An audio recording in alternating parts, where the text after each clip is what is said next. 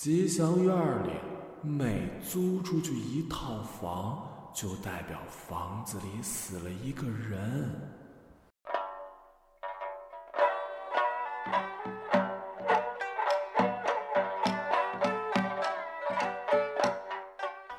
吉祥院位于城中，里头住着来自五湖四海的人，都是当年从不同地方分配过来参加工作的。那时有工作就有房子住，久而久之，这群外地人住成了本地人。小区不大，就五栋楼，每栋五层，住满了上个世纪的人。叶三黎呢，住在东头第一家，底层在东边靠路的外墙上砸了个洞，安了个门，开一门成一小卖部。小卖部呢没取名，外墙上挂着楼牌，蓝底儿白字儿“吉祥苑”。一栋，右下角是邮政编码，整整齐齐。这牌子刚好定在门头上方半米处，人们索性把这小卖部叫做吉祥屋。见天上星星拱斗，斗火沉它是庙。屋里头被塞得满满当当，脚跟子稍稍用力一跺，就能震出一塌方现场。香烟、啤酒卖一卖，衣服拉链。裤脚前边修一修，自己挣俩钱儿，也给院里人行个方便。一买一卖之间的日常问候，老旧的日子呢，也终于活络了一下筋骨。除了这些，小卖部门口还摆着一块小黑板，上头写着“吉屋招租”四个大字大字下面是几张红纸，全是租售信息。叶三黎手上把着五栋楼所有的信息，哪家房子空了出来？无论是租是卖，都会到叶三黎这里登记个门牌都会在叶三黎这儿登记个门牌电话，分文不收，就是个中间人，纯义务。叶三黎说：“这地方啊，人生最后一站了，不能什么阿猫阿狗都放进来，万一来一坏心眼儿大吵大闹，小偷小摸，不清静，不省心不说，光是一想到院里藏污纳垢，心里就堵得慌。”这日子过一天少一天，还能求什么呀？只愿吉祥。行路之人急急忙忙打点着行囊。叶三里满头银发，密的像是缝上去的，发根粗硬，接近透明，眼里永远糊着一层浓稠的泪，晾多久都不会干，风一吹呢，就会凝固成黏腻的岩石。手背上全是突出的经脉，显眼的很。一双手臂像是被青色的藤蔓紧紧缠住。年轻的时候，利索手脚被困得死死的。叶三黎当年追求自由恋爱，不服从组织安排，也不理会父母的介绍，最后落得一个无儿无女的下场，被人看清了一辈子。现在反倒抬起头了，有房子住，开小卖部，有一笔养老金，有一把身子骨，好不快活。如今他活成了吉祥院里所有人心头的顶梁柱，任多大年纪老头子见到他都得叫一声老姐姐。他说他还能活，能活过一百。他说了，没有糟老头子要他伺候，他就死不了。再说他还得照顾吉祥呢。吉祥院里有名的疯丫头。那年事故，每个老人历历在目，吉祥成了孤儿，人也傻了。最后还是叶三离心一软，收养了他，也是为了他才开了这小卖部。从小卖部开张那天起，吉祥才成了吉祥，没人再叫他原来的名字。吉祥是院里的开心果，傻归傻，不装疯卖傻；疯归疯，不撒野逞凶。只不过心智一直没被时间开光。躲过了成长的打磨，反倒留住了一份浑然天成的无邪。时间一年一年过去，吉祥一年一年长大，每大一岁，院里就少几个年轻人出去读书、出去工作、出去结婚生子，仿佛这一轮轮的年岁把一代代的年轻人送上了不归路。有些老人的孩子出了国，五六年才回来一趟；有些老人的孩子嫁得远，一年隔一年回来过个春节就走。有的孩子为了争气搞大生意，最后欠了钱跑路；有的孩子不争气，搞出幺蛾子进了监狱。有那么几年，吉祥院里完全没了年轻人的身影，所有人都渐渐发觉，吉祥成了这里的唯一年轻人。叶三离可得意坏了，所有人的孤独，只有吉祥才能给填上。院里这五栋楼就是吉祥的世界，五栋楼里的人就是全世界的人。吉祥也习惯了这种被全世界宠爱的滋味一到饭点就捧着圆鼓鼓的小肚子在楼与楼之间转悠，去谁家吃好呢？李奶奶做了红烧肉，可黄爷爷的白斩鸡更爽口。吉祥一跺脚，打嘴巴，多想吃也不行，都一个礼拜没去齐爷爷家了。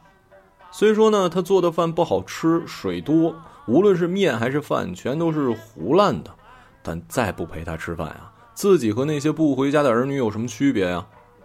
要是今儿再不去，齐爷爷肯定不喜欢我了。这是他每天都要面临的巨大抉择。齐爷爷肚子鼓鼓的，不吃饭也鼓鼓的，鼓的比吉祥吃了饭以后肚子还要大。每每吃完饭，俩人就一起拍肚皮，是他们独有的默契。决定了，就去齐爷爷家，陪爷爷奶奶们吃饭是吉祥一天的重头戏。不管去哪家吃，他都帮着洗碗。吃饱就跑的事儿可不能干啊！聚一起吃个饭，图个热闹；吃饱就跑是不拿人当人，当食堂了。这都是叶三里教的。虽说都是爷爷奶奶不计较，但自己心里不能不掂量。叶三离像是管自家孩子一样管着吉祥，一句话一个道理，全被吉祥记在了心里。头戴着斗笠，身配着蓑衣。吉祥管叶三离也叫奶奶，但终归不一样。前头不追姓，一字之差便显出了两人之间的亲昵。算年纪也有二十四了，但吉祥就是一个被抻长了身子的孩子，脸上挂不住大人的神情，眼仁黑的害人，恨不得把白眼球的地儿也给霸占了。鼻头厚厚的，鼻头厚厚的，一吃饭就冒汗。一过中午啊，鼻头就总是油冒冒，远远看过去颇有姿色，看不出异常，但凑近一瞧就觉得不对了，眼神不知道避人，一开口说话倒东张西望起来。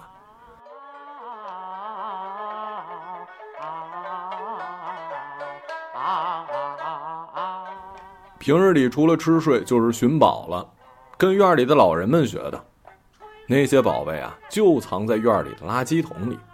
什么纸箱子、塑料瓶都是老人的心头爱。吉祥看不上，觉得无非是捡了卖钱嘛，俗气。他喜欢的全是这里年轻租客丢出来的，脏了脸蛋的布娃娃，炸了毛的旧牙刷，过时的发卡跟干花。吉祥翻出这些，一样样的带回来。叶三离洗面巾的时候，他就搬个小板凳在一边洗这些别人不要的垃圾。奶奶的面巾洗出来成了桌上的美味，她的垃圾洗出来成了她一个人的宝贝。他一面咬牙恨着来这儿租房的年轻人，一面为这些从垃圾桶里翻出的宝贝而窃喜。可一想到连这么好的宝贝都舍得丢，他又恨得牙根痒痒。那些外来者对他来说像是游客，总能留下些什么，又总是干扰他的生活。所以，一有生人进院，他就异常警觉，虎视眈眈地盯着生人的脚跟儿，生怕他们停下来安营扎寨。谁停下，他就上前凑他耳根儿，两眼死死瞪着老天爷，咬着后槽牙讲：“还不知道吧？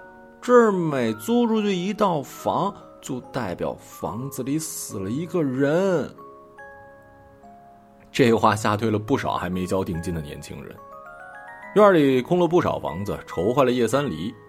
毕竟邻居是信得过他，才把租房的事交给他。但吉祥不担心，他觉得院里年轻人越少，他就越得宠；年轻人越少，他就越安心。这是他追求幸福的方法。安心的日子总不会持续太久。六月底，一对母子前来看房。母亲一身烟灰色的工作服，身子鼓鼓囊囊的，脸盘、腰身都挂着一种累出来的臃肿。儿子倒高高瘦瘦，十七八九，轮廓锋利的喉结冒出了大人的冷硬。他们在吉祥院门口刚探了探，吉祥就一个箭步冲上去，瞪圆眼，恨不得在人脸上瞪出个窟窿。叶三离坐在木板凳上喊了句“回来”，吉祥就钻回叶三离身后，走两步还不忘回头冲那对母子皱皱鼻子。叶三离起身，抬手给吉祥掸了掸身上的灰，别添乱啊！吉祥泄了气，一屁股坐在刚空出来的木板凳上。叶三离上前聊了两句，拿了钥匙一袋上了楼。再下来的时候，事情就敲定了。五楼这套房子呀，空了半年，终于租出去了。虽说一直是叶三离在收租，可这套房子说到底是吉祥的。吉祥不肯住，叶三离就把它租出去，每月收九百给吉祥存着。叶三离对吉祥说：“房子租出去可不能再捣乱了啊！”哼，偏不。叶三离甩了甩手中的租房合同，指着上头的名字问：“怎么读啊？”吉祥眼珠子连转几下，才把眼神滑到合同上，支支吾吾的念：“马。”叶三离弯起食指，用叶三离弯起食指，在吉祥脑门上赏了一记毛栗子，让你不读书，后头这字儿念小，连起来念。吉祥支支吾吾念了两遍又两遍，马小就成了马脚。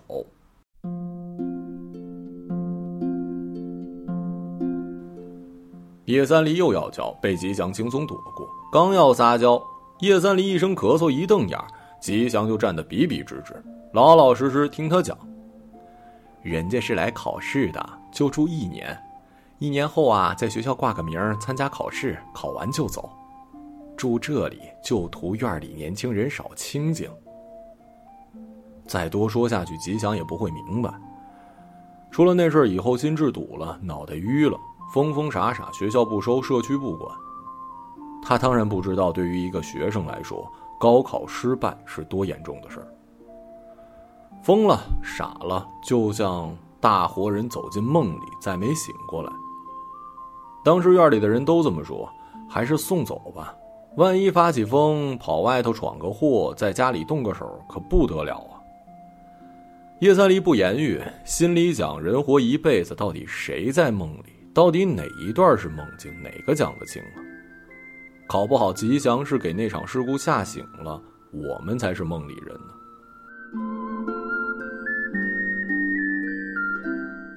自打被他误叫做马脚的人住下来以后，吉祥就一天隔一天的跑上去敲，敲两下冲下楼躲起来。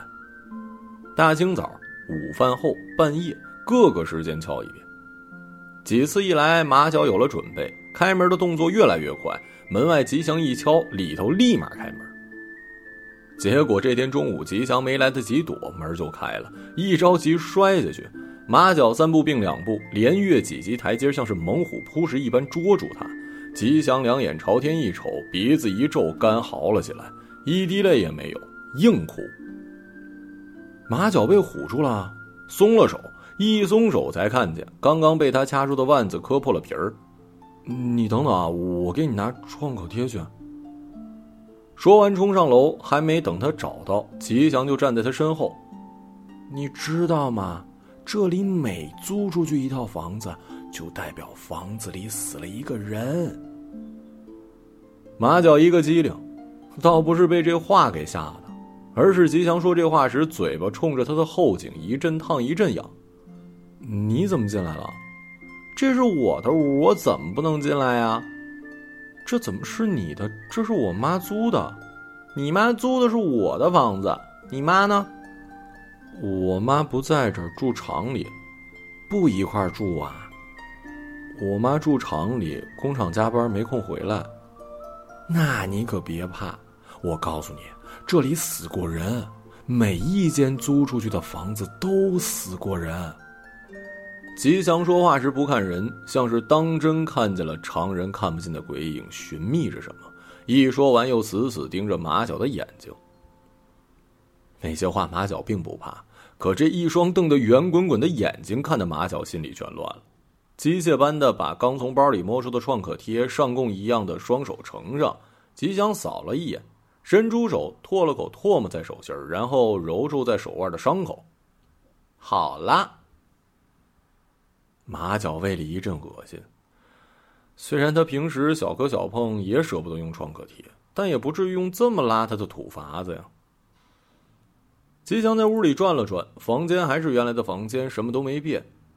毕竟原本什么都没有，现在呢也差不多，除了书就是一台笔记本，连床都没有。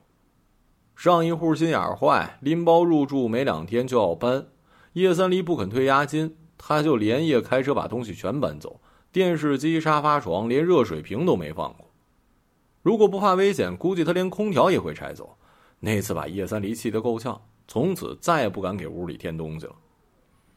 你睡哪儿啊？吉祥冲着地上一滩皱巴巴的毛巾问。地上。马脚说完，看向墙面，仿佛靠墙的位置上摆着一张虚拟的床。那人怎么能睡地上呢？怎么不能啊？方便。母亲虽然给了钱，但马脚从来是能省就省，反正就一年，买了床又搬不走，还不得便宜了别人啊？人不能睡地上，睡地上就起不来了，这辈子起不来了。说完，吉祥扭脸就跑了。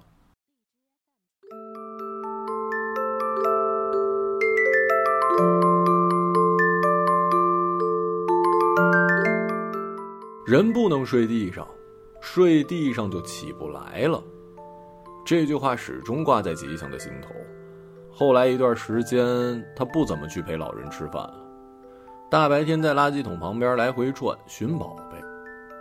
那吉祥院就这么大，就这么些垃圾，哪能想什么就来什么呀？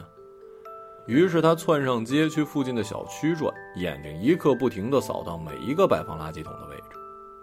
那一刻，他的眼仁不再乌黑，而是透出了一层薄薄的光泽。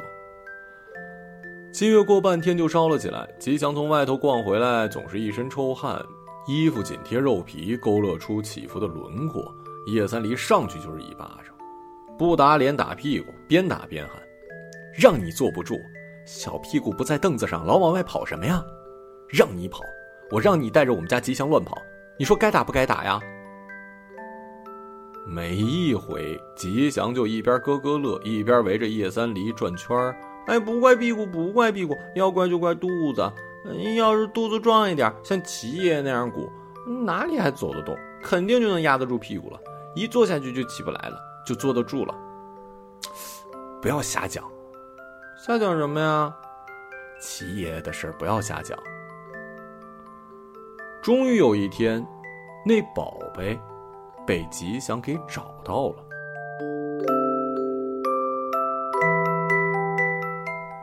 是一个折叠床，叠起来呢一米长一米宽，方方正正，没包装没床垫铁杆铁网，看着是一个空壳，拿起来分量可不轻啊。他一个人从两手搬到一肩扛，再到拖地走，硬是挪回了家。到院门口，叶三离像是没看见那大铁架子似的，眼里只有吉祥，上去就检查吉祥手上有没有划伤，衣服有没有弄脏。至于那些破烂早就见怪不怪了。吉祥从外头捡回什么东西来啊，他都不惊讶。之前连废弃的卡车轮胎都被他滚回了院里。能用能用，不能用就卖，卖不了就堆着。吉祥皱皱鼻子，深呼一口气，肚子立马鼓起来，抬起折叠床就往楼上跑。叶三离想喊住他时，已经没影了。咣咣咣，猛砸几下，门开了，一股潮热的空气涌到吉祥脸上。马脚愣了一会儿，又扯了扯满是褶子的黄发衬衫，回了神儿，让出半个门的空档。吉祥侧着身，拖着大铁架子，踉跄的走了进来。一拐进房间，就把床打开架好，忙完，额头上的汗珠一颗颗滑下来，经过眉心在鼻头汇集，两三颗的小汗珠变成了一颗大汗珠，齐刷刷往下掉。马脚犹豫了一会儿，拿起空调遥控器，又放下，又拿起来咬了咬牙，还是按下了开关。顶楼天一热，整间屋子成了一巨大的蒸笼。不开窗子，热气儿散不出去；一开窗子，热浪滚滚。今儿是屋里来了人，要搁平时，马脚可舍不得呢。空调一启动，发出一阵怪响，一股馊味儿从风口喷出来。这可是马脚住进来头一回开，伸手试了试风速，又调低了两度。冷风立马来回扫荡房间。吉祥走过去，站在空调下，脸冲着出风口，踮起脚，哆嗦了一下，退到窗边。窗虽然关着，但空调外机的轰鸣仍然凶猛。吉祥想起什么，想去确认，推开窗，头往外一瞥，瞥见了正在高速运作的空调外机，鼻子一皱，眼睛一眨，连续三五下，下巴抬高，突然狂叫起来，一声比一声响，叫的鼻头酸，酸出了眼泪。泪一下来，五官立马乱作一团，马脚愣在一旁不知所措。吉祥冲到空调。吉祥冲到空调下方，跳起来，用手够着，拍打出风口。马脚生怕弄坏了药培，立马关了。此时，吉祥脸上的汗水和泪水汇成一片。马脚拿着遥控器在吉祥面前晃了晃，想问又没问出口。不该，不该，不开热呀！马脚说完，耳后的汗水就滑到了脖子。在吉祥来之前，他一直打着赤膊，热就脱，脱了就不热了。吉祥这话把马脚逼到墙角，他一动不动的靠墙站着，墙面给他的背部带来一丝凉意，似乎能借着这丝凉意浇灭些什么。吉祥倒没犹豫，一把脱掉了短袖和短袖里的老式白背心儿，袒胸露乳的站在他的面前，马脚的背里一阵翻涌，一阵不适。吉祥胸前鼓鼓的，肚子也鼓鼓的，像是刚吃撑了的小孩儿，皮肉结实，绷得紧紧的。到床上来试试。吉祥一屁股坐下去，铁网凹陷，全身各个部位的肉也跟着颤动几下。吉祥手在铁网上拍了拍，快过来试试啊！马脚一坐下去，钢丝连续崩断几根，吓得他瞬间抬起来。吉祥无动于衷的看着马脚。马脚站在床边，从上面看他，看到了一张脸。眼神死死的盯住那张脸，不敢滑向脖颈以下的任何部分。圆滚滚的鼻头，油冒冒的，平日里乱糟糟的头发也因为汗湿贴在了脸颊。一瞬间，眼皮松弛，圆滚的眼仁也被遮住一半，眼角露出一点难得的灵光。马脚的身子往下沉，仿佛有一种力量坠着他。他浑身觉得充满力量，又无力挣扎，似乎有什么要把他的身体撑破。心跳撞击在胸口。吉祥的眼神丝毫不懂得回避，死死的盯着，像是在往他的眼神里注入另一种力量。吉祥凑上去。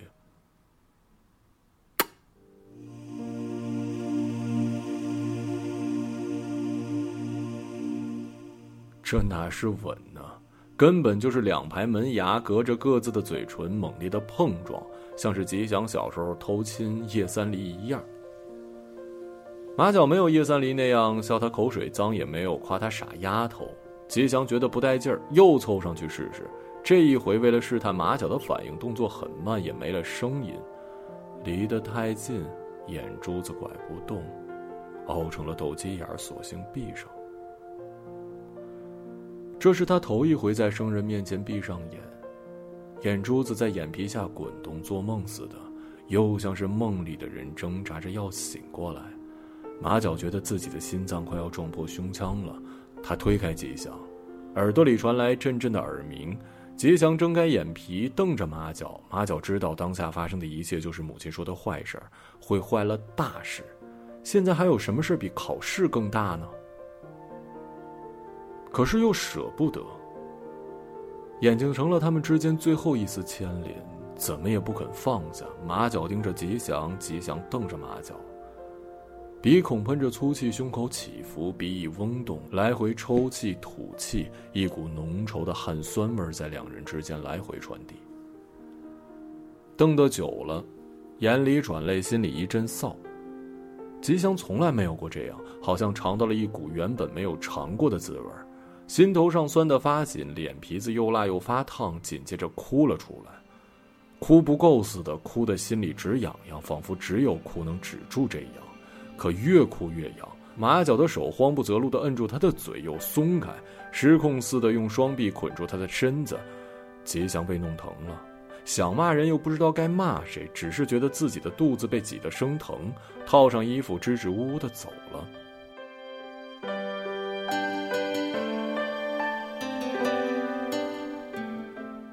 那天以后，吉祥不再说关于死人的消息，时不时的拉着马脚一块去爷爷奶奶家吃饭，起先挨家挨户的吃，像是女儿带着女婿回娘家。老人见孩子来了，也享受这片刻的热闹劲儿。虽说都是老人，但老人的家也各有不同，有的干净整洁，书报码得整整齐齐，拿尼龙绳捆着，落在床底下。有的无处下脚，犄角旮旯塞满了广告纸、塑料袋；有的老人抽烟，屋里一股老烟味；有的拜佛，阳台上飘着一股檀香味；有的老人舍不得水，抽水马桶成了痰盂儿，有尿都攒着，不拉干的坚决不冲。一进屋就是一股尿骚味，臭的酿鼻子，咸的淹眼睛。后来最常去的还是齐爷爷家。齐爷做饭不好吃，但上过大学，总能跟马脚聊上两句。从计划经济聊到打仗下棋，这些话题吉祥不懂，但让吉祥觉得有面子，也让马脚不那么害怕了。此前在李奶奶家吃饭，可把马脚吓坏了。那天赶上李奶奶家包饺子，桌上只有他们仨，可摆了四张凳子，四副碗筷，空出来的凳子后头是一佛龛。除了一尊白瓷观音，就是一张李奶奶丈夫的黑白照片一双眼死死盯着坐在正对面的马脚。饺子一上桌，腾起的热气歪歪扭扭的睁着眼皮，仿佛人与人之间多了一层皱起的雾。李奶奶不动筷，看着他们俩吃，他俩吞下一颗饺子呢，李奶奶就笑一下，再吞一颗就递上一张惨白的餐巾纸。几包旧旧的餐巾纸堆在桌角，包装上印的全是治疗癌症的广告。马脚吃完要走，李奶奶脸儿就垮下来了。着什么急呀？我还没吃呢。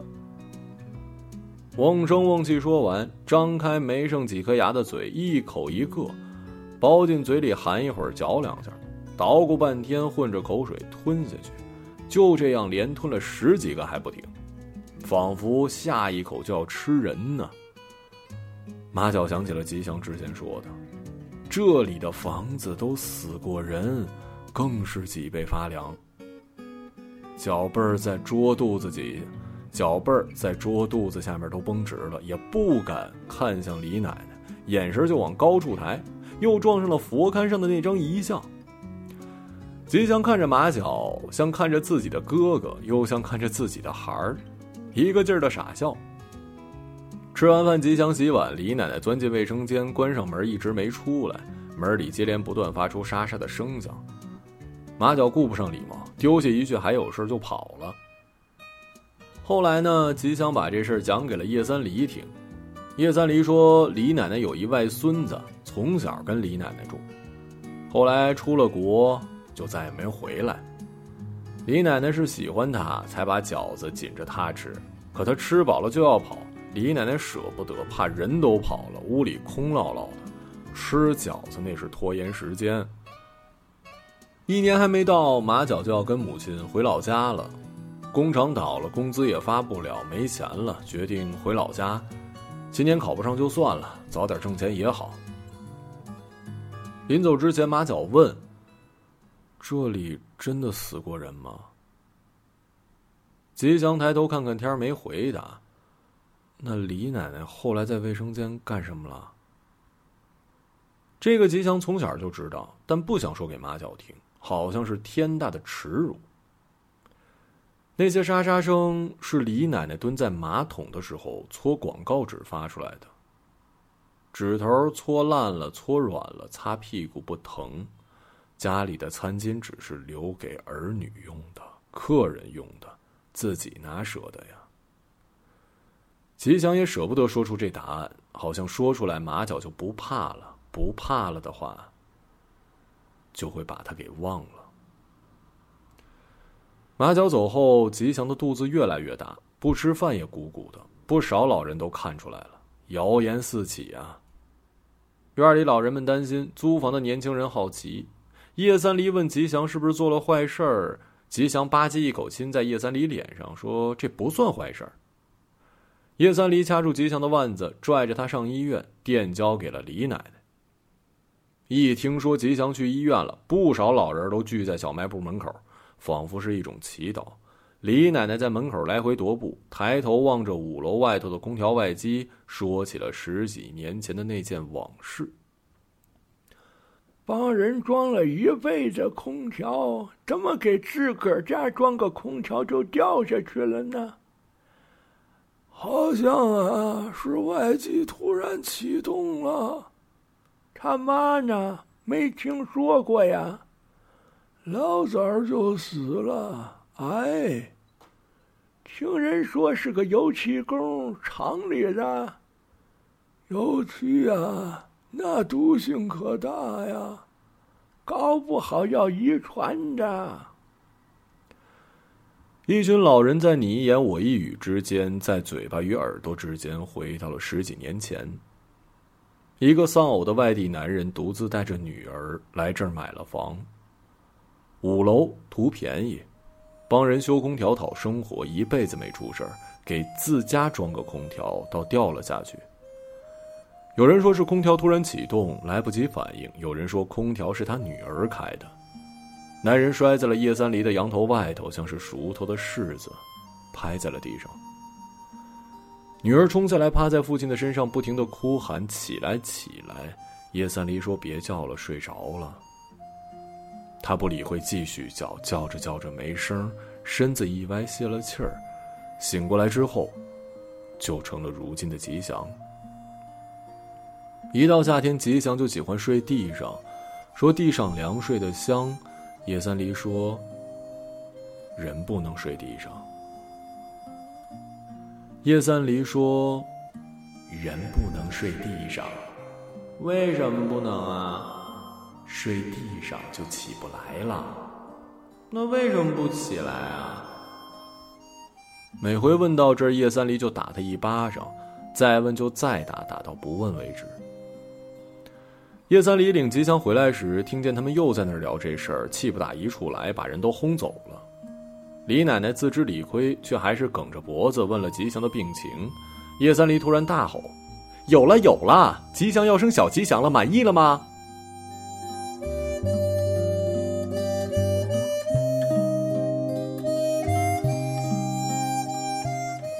众人一惊，但一细想，觉得半真半假，扫兴的离开。想关心又不敢贸然在叶三离的气头上细问。去医院检查了一遍，不信又检查一遍，认了。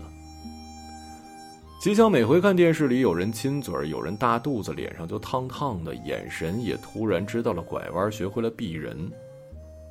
那段日子，叶三离在小卖部门口洗面巾时，吉祥就抬头望望五楼的空调外机，有时大笑，有时大叫。有时叶三离会问是不是想起什么，但吉祥只会直勾勾地盯着叶三离的脸傻笑着，然后吧唧一个响吻撞在叶三离的脸颊。他像是想起了什么，又像是什么都没忘，如同是面粉洗出了面筋，是遗忘洗出了记忆。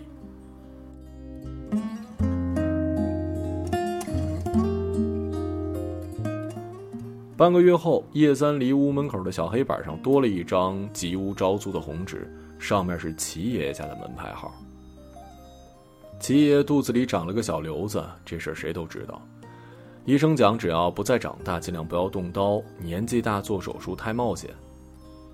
结果这夏天一过，秋高气爽，胃口好，睡得香，一觉到天亮，就再也没醒过来。齐爷爷前脚走。儿女们后脚就回来了。一场闹哄哄的丧事在院里办得派头十足，哭丧磕头、敲锣烧纸、收礼鞠躬、搭棚子摆酒席，整整折腾了三天，总算送去火化了。儿女们一把鼻涕一把泪的把老人送走，仿佛是回报了老人当年一把屎一把尿把他们拉扯大的恩情。松一松枯俊的脸皮，醒一醒酒后的后劲儿，把房子往外一租，便能重新上路。三天的酒席，吉祥一天都没去。叶三离叫他去，他就说齐爷爷家的饭不好吃。今天的饭不是齐爷爷做的，我知道。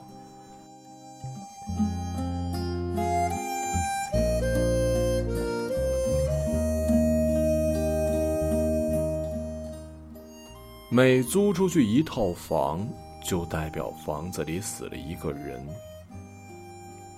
吉祥没骗人，只是他怎么也想不起每一间房里到底死了谁，后来又住进了谁。吉祥看着那门牌号，又看了看五楼那个空调外机，头脑一阵阵发晕。直到齐爷爷过了尾期，叶三离才敢讲出实话：吉祥肚子也长了瘤。医生讲恶性的不好办。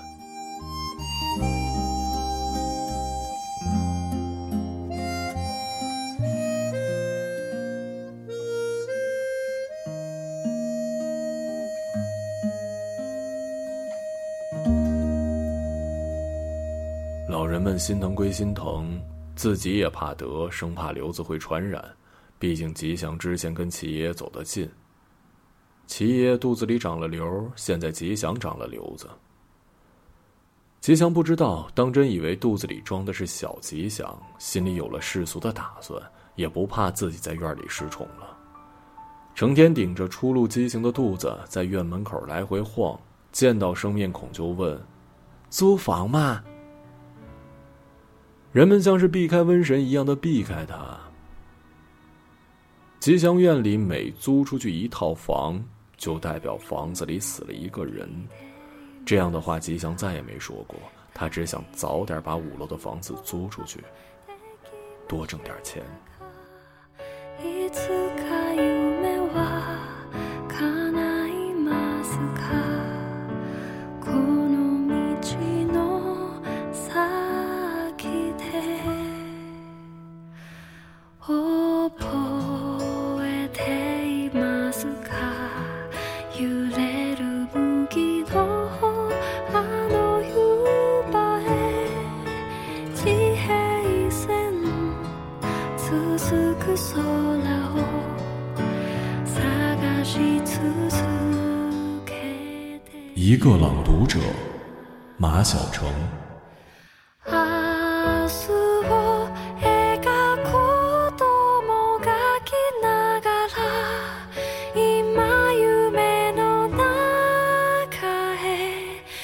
Chỉ